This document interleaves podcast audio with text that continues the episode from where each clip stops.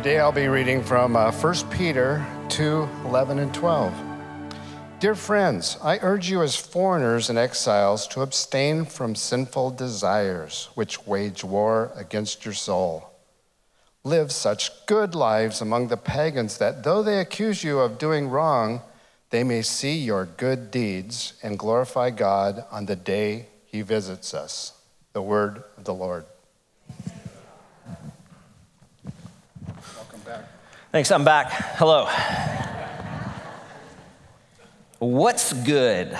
What's good? I some of my younger, hipper friends, they use it as a phrase, right? What's good? What's good? I don't know what that means. I'm too old for that. But I don't mean it that way. But I mean what is actually good. What's the definition of good? There's a phrase called a mondegreen. And that's when we mishear or misuse a word. We're using it, but we're not using it correctly. This happens in song lyrics. Have you ever sung a song lyric and it's wrong and you don't know it's wrong? You're just you're belting it out and somebody's like, that's not the song. That's not, what are you singing right now? The song Johnny Dash wrote, I Can See Clearly Now. Do you know that song? I can see clearly now the rain has come. A lot of people here, I can see clearly now the rain is gone.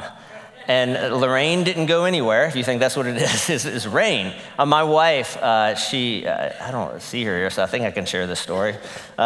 She used to, the Elton John song, Hold Me Closer, Tiny Dancer. She thought it was Hold Me Closer, Tony Danza. And so I think she kind of had a crush on Tony Danza, to be honest. All the younger people are like, who's Tony Danza? I don't even know who that, watch Who's the Boss. I think you could watch it. Any Princess Bride fans here? Any, you know that great scene where Vizzini keeps saying, inconceivable, you know, that kind of thing? And Inigo says, you keep using that word. I do not think you know what it means. That grades us near the end of the movie. And I think that a lot. I do that, but I think that a lot when I hear people, especially in church world, use a certain word, I'm like, yeah, that's not what that means. I don't know what you're talking about. You don't want to be that guy in the room. But, so what's good? What's good? What does it mean? And we're going to talk a lot about that today. We're in the fourth week of a series on 1 Peter, Strangers in a Strange Land. Peter's writing AD 62, right before his death, his own martyrdom, to a group of churches in modern-day Turkey, Asia Minor. And he's writing to these churches that are getting heat. They're getting persecution for the decision they've made to follow King Jesus. Jews, a growing number of Gentiles, say we're bowing the knee to Jesus. And they're getting persecution, physical. Some of them are losing their lives, but they're all being socially ostracized. No one's coming to their businesses anymore. They're not invited to family gatherings. They're not going to the guild associations anymore because of their radical decision, their strange decision to follow Jesus as Savior and King. They're getting discouraged. They hear Peter's in prison and Paul's in prison, and is this whole, the wheels coming off is kind of what they're thinking. And Peter writes them this letter and said, you have a living hope, and an inheritance doesn't perish or spoil or fade. Jesus is your cornerstone. Build your life on him. He's the living stone. You're the temple. So he's kind of just, he's like, go, you got this. And then we get to this pivotal passage today that we're going to look at. As we did last week with Cornerstone a little bit, some of my job as a communicator is when we're reading scripture, the Bible's not written to us but for us. We miss a lot. And that doesn't mean you're dumb or I'm done. It's tons of cultural difference, language. And my job a lot of times is like helping bridge those divides. I want to get as close as we can to when we read the scripture, you hear it and you understand it the same way the original listeners would have heard it or understood it. Does that make sense? All right, so I want to rally around this word good, because that is the key word in the text that Stuart read, so that when you hear it, it pops for you in the same way it will pop for them. So let's talk about goodness in scripture. My professor who I'm studying under, Scott McKnight, he wrote a whole book on goodness. He's kind of a goodness scholar. It's the word in the Hebrew, and then its translations in the Greek are used over 700 times. Scott would say the Bible, your Bibles as you're looking at them, it's a book of goodness. a book of Tov. Here's one example from Amos. Seek good, seek Tov, not evil, that you may live. Then the Lord God Almighty will be with you, just as you say he is. Hate evil and love good, and maintain justice in the courts. So Tov, if I were to ask you to define goodness for me, I'm guessing, but I would guess the vast majority of us would define it with some kind of a moral definition. You'd say it's about being good. That's how we use it typically when we say, I'm a good person, or they're a good person. If you're making fun of somebody, perhaps you would never do that. I'm sure you might say, you're a goody two-shoes. Have you heard that? If you have an animal, particularly a dog, and you're like, good dog, then the dog's not tearing stuff up and peeing on the floor probably. It's behaving. So that's how we think about it. That's how we use it. Well, here's the problem. That's not typically how the word is used in the Bible. So the word tov, it can mean moral goodness. Occasionally it's used that way, but the heart of the word means to be well crafted, for something to work the way it's supposed to work. You could even translate it as beauty. A tov, or goodness, is a well-played concert. It's a coordinated golf swing. My golf swing is not tov at all. It's the opposite. It's evil, by golf swing. Tov is the right word at the right time. It's the Sistine Chapel. It's a well-crafted or planned event. It's a well-cooked meal.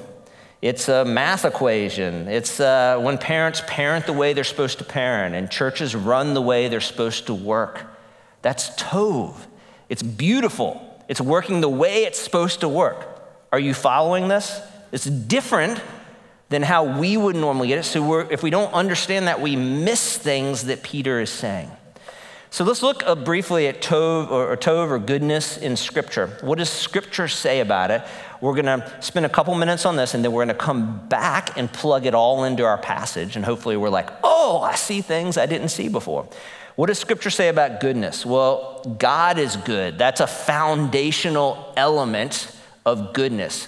God is the source of all good. Exodus 33, I will cause all my goodness to pass in front of you. This is when he's revealing himself to Moses. God's like, here I am.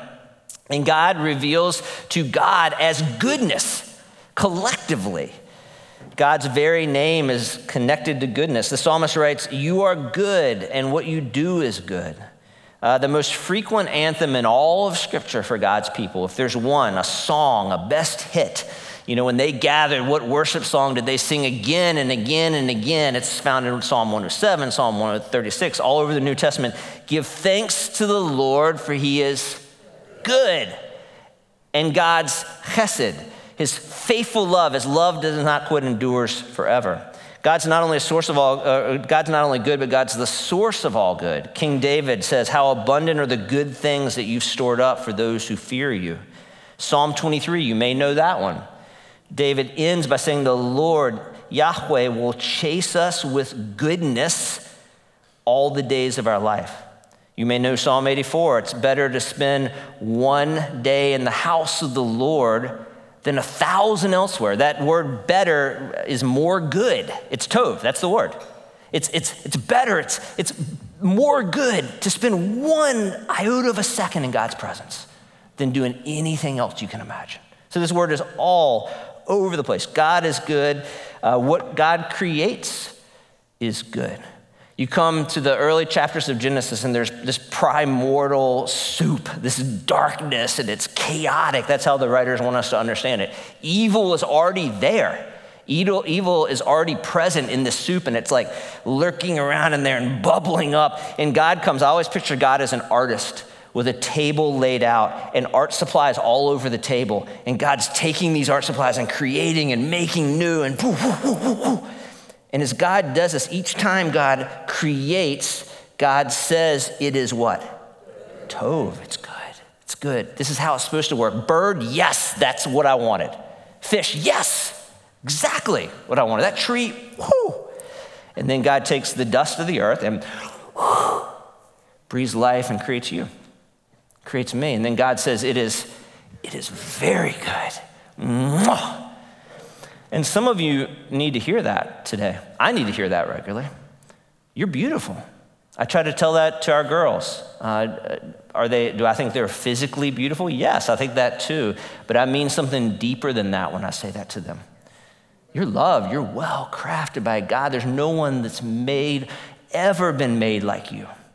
You're beautiful. You're exactly how God wants. You're good. So God is good. Everything God creates is good. And then I think this last little point that we see in Scripture, that only God can determine what is good. Post-Enlightenment philosophy, the way the world thinks, you could sum it up with the word secular humanism. And so secular humanism is human-centric. It cuts God out of the equation. So here this seeps into our thinking, even as followers of Jesus. You might think this is good when you hear this. If I were to say, who determines what is good? You'd be like, I do, or you do. You should be free to say what's good, and you should be free, to say. It sounds really great. It doesn't work. Why does it not work? Because we're so broken, and we can always see so many things, and we're not God. And what happens if you, and then you think good is two different things, and they conflict? Who arbitrates? This is why our world is mass chaos right now. It sounds really good, but it doesn't work. We can't determine good by looking internally. We determine good by looking at God, who is good and establishes what is good and tells us what is good. God created how things are meant to work, and we must look to God to determine. Final point, what does the Bible say about goodness? And then we're going to plug it back into 1 Peter. We're told throughout all of Scripture that followers of Jesus are called to do good. So here's some examples. In Galatians, Paul tells the church to not become weary in doing good. At some point, they'll reap a harvest. He tells the church at Thessalonica to never tire of doing good. He tells young pastor Titus to devote himself to doing what is good. The author of Hebrews tells us to not forget to do good. James, the brother of Jesus, says, wise people are those who live a good life. Jesus himself, in his most famous sermon, says, in the same way, let your light shine before others that they may see your good deeds and glorify your Father who is in heaven. One day, very soon, because time flies, when we all shed our earth suits and we enter glory saved by God's grace and whatever that looks like, and we're face to face with God, the ultimate pronouncement of a life well lived, as we understand in the Scripture, is for Jesus to look at us and say, well done, good and faithful servant. Well done, good and faithful servant. It's everywhere. As followers of Jesus, we're called to do good. Now, we've learned a lot about this word goodness. Well, let's plug it back into 1 Peter. 1 Peter 2, 11 and 12, you can open up your Bibles. You might have already forgotten what it was. There's two simple verses. 1 Peter scholars will say these two verses are the pivotal verses of the entire letter. Pivotal because they're important, yes. Also pivotal literally because they're kind of like holding the two ends of the book together, right? You open it up and there it is, right? They're right here in the binding. And so the first verse, verse 11, Peter's looking back and he refers to them, he's reminding them that you are foreigners and exiles. That's who you are now that you follow Jesus. You're of a kingdom that's far beyond this place. You're strange. You're going to be strange. That's how it is. And as strangers, you're to abstain from sinful behavior. As Denise preached a couple weeks ago, you're to live holy lives, set apart lives. Not perfect, right? Holy, set apart. As you follow King Jesus, how you live and the values you hold will appear to the majority of people to be weird. You'll be weirdos, right? In the best possible way. And they were experiencing that. You may experience that. We probably should more than we do. So that's the first part. And then he's saying, now in light of that, you're to go out and live a certain way. Verse 12 launches us into the rest of the letter. And for the rest of the letter, Peter's going to be challenging us and the church to live and be people of goodness. So this is what he said. He's introducing this idea. He tells them to live such good lives amongst the pagans. Pagans isn't an offensive term. That's just a Greek word that means people other than followers of Jesus, people that don't follow Jesus. So live such, there's our word good, not morally upstanding, although that's part of it, well-crafted, beautiful lives amongst the pagans, that when you are accused of doing wrong, Your beautiful lives are so beautiful, you don't even have to respond. That's what he tells them. I love sports. I think most of you know that. I love watching sports. And one of my favorite sports moments is when a team comes in and they're on the road and the crowd's going nuts. They're yelling and screaming and saying mean things about their family and they're a loser, they're gonna fail and all, right? I mean, like, there's that energy, right? And then somebody from that opposing team steps up and shows out and wins the game. It has like, and it's deathly silent. You know, are you familiar with this? And I love when one of those players that does that scores a touchdown, hits a three-pointer, it's stone cold silence, and they turn to the crowd and they go, love it, love it. Except if it's my team that loses, I hate it. No comments about the Cowboys today. So I think that's a little bit, and it's not an ego thing that Peter's saying. We as followers of Jesus spend so much time running our mouths, just talking and being defensive and arguing. There's a place for articulating the gospel, talking about Jesus, answering questions, yes. But that seems to be most of what we do. And that's not what Peter tells them. We can't even imagine how tough it was. You think America's tough right now for followers of Jesus? You can't even imagine this. And he's like, look, I know it's coming for you. I know you're losing your homes and your businesses and some of your lives. Don't fight back. Don't do evil. Live beautiful lives. Live and be people of goodness. So when they come for you, it's shh. What is a good life? Peter's going to spend the rest of the letter explaining it, but he gives us a little teaser here in the verses that follow what was read. Verse 13, chapter 2, submit yourselves for the Lord's sake to every human authority, whether to the emperor as supreme authority or to governors who are sent by him to punish those who do wrong and to commend those who do right. For it is God's will that by, here it is, doing good, you should silence the ignorant talk of foolish people. Live as free people, but do not use your freedom as a cover up for evil. Live as God's slaves. Show proper respect to everyone. Love the family of believers. Fear God and honor the emperor. So what? So what? This is where we end every week, isn't it? That's nice stuff about goodness and Tov, blah, blah, blah. So what? What does this mean for our church? What does this mean for our lives as you live here today and you go back into a crazy world that's been very depressing these last couple weeks for everyone globally? What does it look like to live as a community and a people of goodness? I would sum up everything I said today with this line. I would say a good life, a beautiful, a well-crafted life testifies, bears witness that the good news is actually good news. Because I think people that are watching the church and watching followers of Jesus often, I'm not trying to throw stones here or be judgmental, but I think they're often wondering, is it really good news? Is it really beautiful? And I try to get in your heads, which is part of my job as I'm preaching, thinking, what are you guys thinking? So here's one thing I think you might be thinking growing up in church. We have this crazy thing over the last 50 years or so, it's relatively new, where we feel like the gospel, which literally means good news, and good works are in opposition. So when you begin to talk about from the pulpit, like justice and doing right and good works, people are like, oh, we're getting away from the gospel. And I'm just like, oh my gosh, I'm just gonna lose my mind here. And this is what I mean. I wanna be incredibly clear here. We, all of us, are only saved. We'll only stand before a holy God one day because of the good work of Jesus and Jesus alone. Amen? Amen. Unequivocally clear. None of us, I don't care how good a person you are. I don't care if you're challenging Mother Teresa's throne of righteousness. I don't care.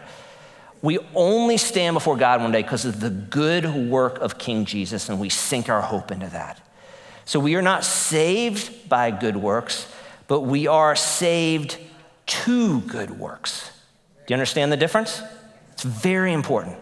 I think if the writers of scripture and the earliest followers of Jesus were to come and get a sniff of American Christianity over the last couple of decades, and they'd hear this kind of false dichotomy between the gospel and good works, they're like, what are you talking about? It's absurd, it's insane.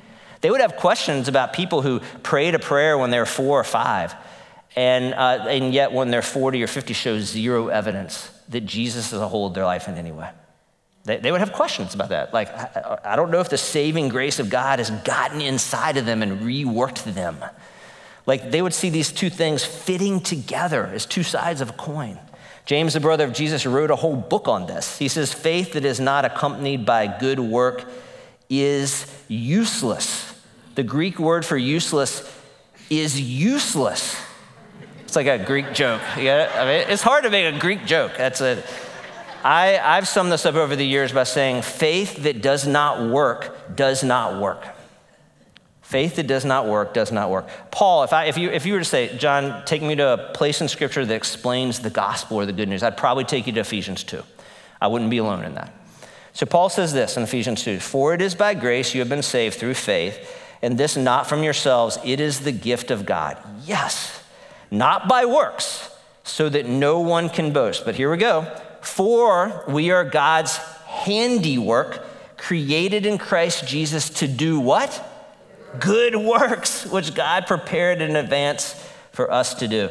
When Peter was explaining to Cornelius, he's invited to Cornelius' house. Cornelius is this Gentile that wants to know about Jesus. Peter's explaining who Jesus was. He's kind of summing up the entire life and ministry of Jesus. And he says, Acts 10:38, God anointed Jesus with the Holy Spirit and power, and that Jesus went around doing good. That's it. That's the life of Jesus. He went around doing good, beautiful, well-crafted. Jesus showed us how it was supposed to work. He showed us what it was like to be human and to flourish. I am super, super annoyed that the word evangelical has been hijacked by fanatical extremists.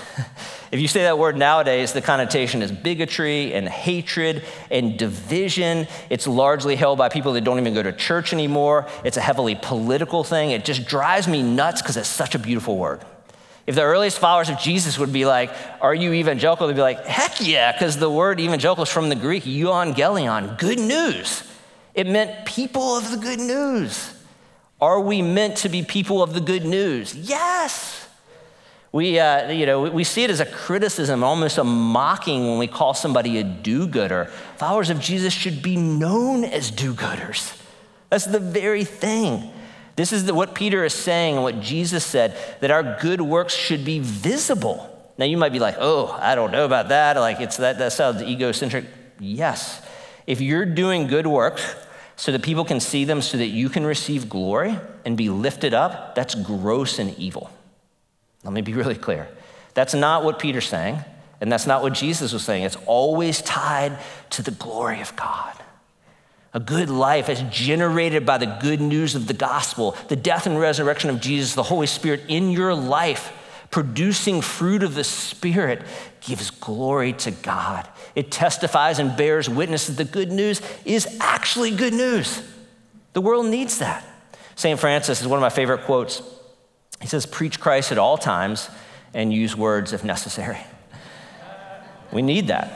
We need that. My friend and Professor Scott, I told you he wrote a book on goodness, and we were having a conversation one time. He's like, John, his daughter wrote it with him, Laura. And he said, we really struggled as we wrote this book on goodness on who to use for a human example.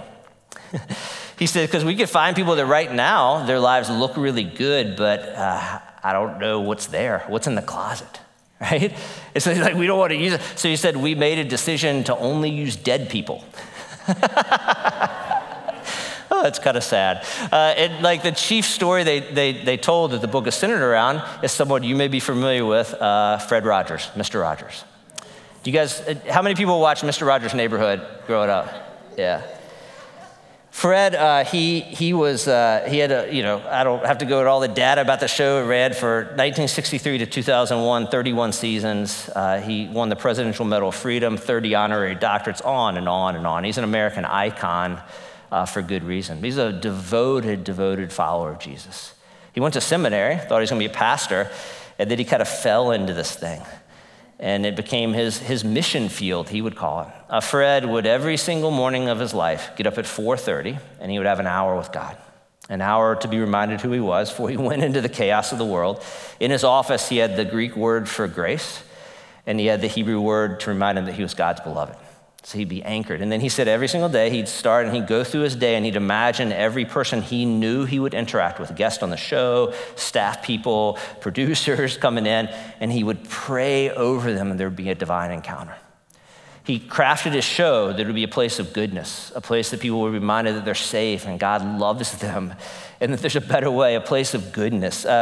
Elizabeth Siemens, she worked with Fred for many, many years. This is a quote that she said this. She said, "It's not proud. He was not proud or arrogant. He didn't take anything or anyone for granted ever. He was flawed, but he was a really, really great man." And then watch this. And a good one. And a good one. I read an article, I don't know, it was a couple of years ago, Washington Post reporter. And she said that she got tasked with writing an article on the documentary that came out in 2018 called Won't You Be My Neighbor, which I highly recommend. So she said she was kind of unfamiliar. I mean, she knew who he was, but she said, so to do her work, she went back and she began to watch Mr. Rogers' Neighborhood. And so she has teenage kids and young kids and her husband. She would go into her bedroom kind of embarrassed and kind of put on Mr. Rogers' Neighborhood on the TV. And she said over time, over the days and the weeks, her kid would pop in to say something and they'd be like, "What's this?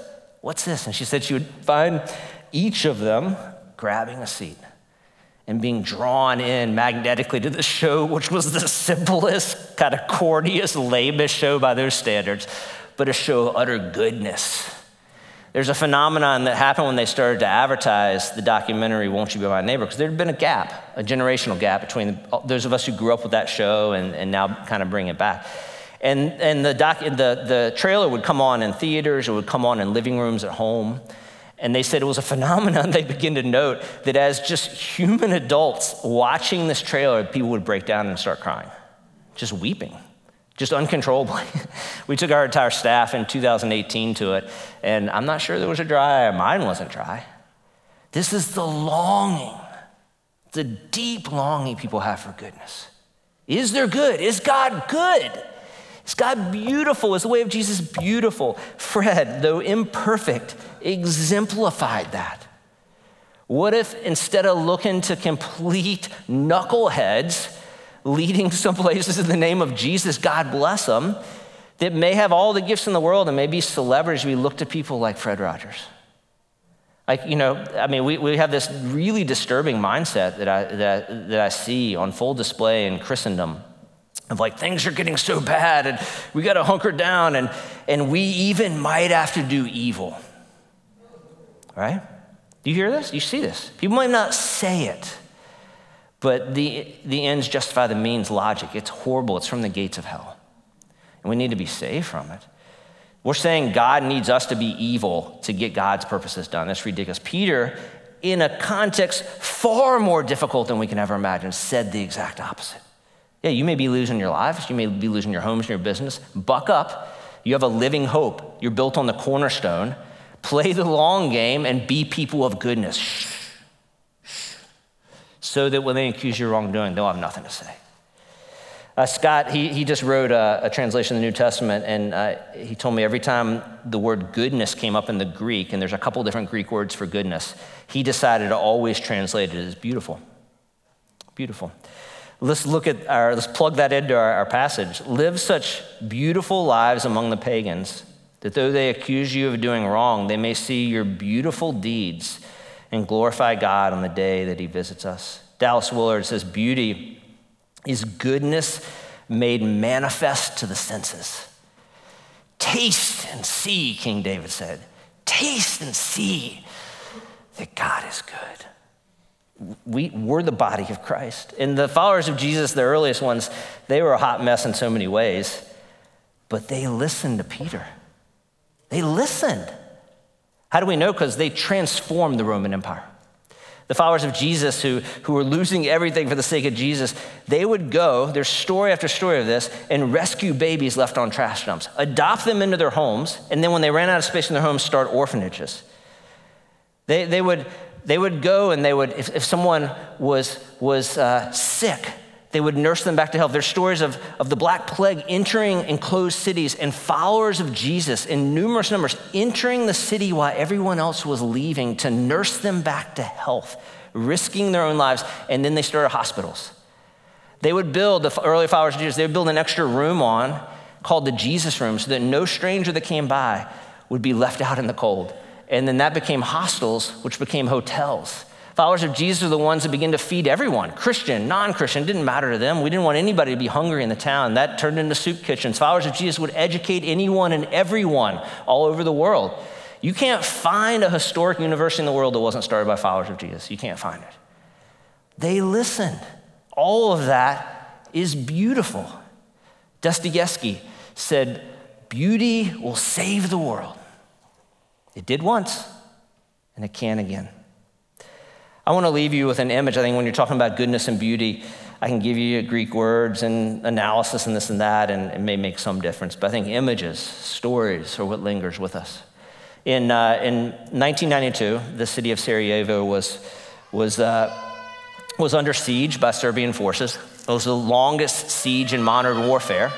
There was 14,000 people that were killed during the siege of Sarajevo. So Sarajevo, it's surrounded by mountains. And so picture that, the armies and the snipers and the bombers for 4 years surrounded the city and the people inside of it. And they were slowly starving, and if they could get outside for anything, sniper fire, bombing. It was horrible. And so one day, well into the siege, there's just really hungry people, and there's one bakery in the entire city that was left open. So there's a group of people that day that were like, I gotta feed my family, like it doesn't matter, like I gotta go. So 22 of them got in a line at the bakery, and right at that instance, the bakery was bombed, totally destroyed, became a crater. All 22 people died. There's a man, Vedran Smailovic. He was in his apartment. He saw it happen. His neighbors, his friends, children, and he and other neighbors courageously ran and tried to pull back the rubble, seeing that they could save anybody. They couldn't save anybody. The next day, Vedran, he was the head celloist in the Sarajevo Opera. He wore the exact suit that he would wear to perform back in the day, where people would have to pay hundreds and hundreds of dollars to watch him. And he walked courageously out of his door with his cello, and he climbed up the rubble, and he sat there, and he played Adagio in G minor for 22 minutes to honor the 22 people, and then he did it for the next 22 days. And then he just kept going. He went to cemeteries, he went to funerals. They were telling no one to go outside. This guy just took his cello and played in bomb craters. Here's the deal, even though the city was surrounded by snipers and bombers, no one ever fired at him once. What does it look like to be people that embody goodness, that are made up of radical generosity and self-sacrificial love and forgiveness that never has an end or a bottom to it? What does it look like? This world so desperately needs that it looks like playing a cello in a bomb crater. That's what it looks like. And the church is called to be that. A good life, a community of people. Can you imagine that? Can you imagine this new church? A community, communities of people devoted to following King Jesus and embodying beauty and goodness in our city. What that could mean? Because a good life, a beautiful life, testifies and bears witness that the good news is actually good news. Amen? Amen? All right, let me pray for us. God, thank you for your faithfulness to your people, faithfulness to this church. Thank you that you don't just save us and tell us to just sit out the rest and just wait till kingdom come, but we are a really, really instrumental part of kingdom come. You've chosen to construct it in such a way that kingdom will not come without your people being people of goodness. And God, may we be devoted as a church to preaching the gospel every day, 24/7, but we maybe only use words if necessary. May we go this week as led by your Spirit for your glory into our homes and our neighborhoods and our workplaces and our parks and our schools and the highways and the byways of our life. And may we be people of goodness. For your glory, God, for your name's sake. All God's people said, Amen. I'm gonna bring my friend Katie up. Part of this series is trying to really enter into the skin of people around the world who are like Peter's audience, the persecuted church. And so each Sunday, we're praying over a different area of the world. Katie's a really good friend. She's the executive director of Open Arms International, incredible organization, worthy of your support. And she goes to New Hope here, so she's going to lead us in prayer.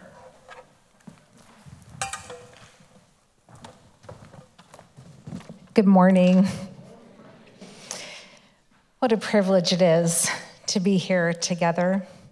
Without fear of any kind of persecution or condemnation, we can walk through those doors without ever wondering if we're going to be shot at or bombed or ridiculed. It is by God's grace that we are here together and are able to share in the fellowship of being Christ's followers. 20 years ago, the Lord gave me the opportunity to start traveling the world, and I've gotten to sit with some very brave and courageous people that live in persecution every single day because of their faith. And I remember coming back from one trip and praying, God, I've never been persecuted like Paul. I've never been persecuted like my friends that I'm visiting and sitting with and hearing their incredible stories. I want to experience that. Oh yeah, dumb. That was the dumbest prayer I've ever prayed. I mean, he had a whole lot of that he could answer with, like, straight away. There was no waiting on the Lord for that prayer to be answered.